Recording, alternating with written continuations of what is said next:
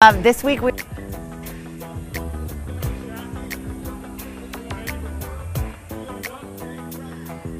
We are working with the U of O men's hockey team. We just offer something different. It's, they come in here, they get a different uh, coach for one, which is always cool, but then they get a different experience, different modalities, different movements, things that they might not practice regularly, um, being pushed in a whole different way. You know, sometimes when you show up for someone that's not your normal, you work a little harder and a little bit differently as well.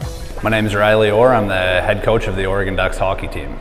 It's awesome. I mean, she's she's incredible at what she does. She's really put the guys through the paces right now, and and this just helps. I mean, cardio wise, strength wise, uh, it translates really well over to hockey. So um, no, we're, we're super excited to be partnered with Elements and to have Sarah kind of in our corner putting the guys through the paces. Oh my gosh, this is so much fun. Um, you know, it's, what's cool is because first of all, we love our Ducks, right? We're in Eugene, we love the University of Oregon, and we love partnering with organizations and other groups. Um, having the community here, like having these young athletes who are such hard-working, young, respectful men. Um, it's been a pleasure. I've only been with them three days so far. I've got them for the rest of the week.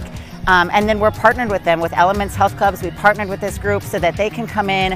I can help them with their nutrition, with their um, just with what they do outside of here as well. It's it's definitely an honor to work with them. I mean, being a mom and a trainer and a fitness guru, like I absolutely love having athletes here working with us partnering with Elements, the few events that we've done, I mean, people are starting to realize that we have a hockey team and uh, that we do get out in the community and we try to help out as much as we can. So we're always looking for different opportunities to get out in the community and present ourselves and hopefully by giving back to the community, we get support uh, from the community as well.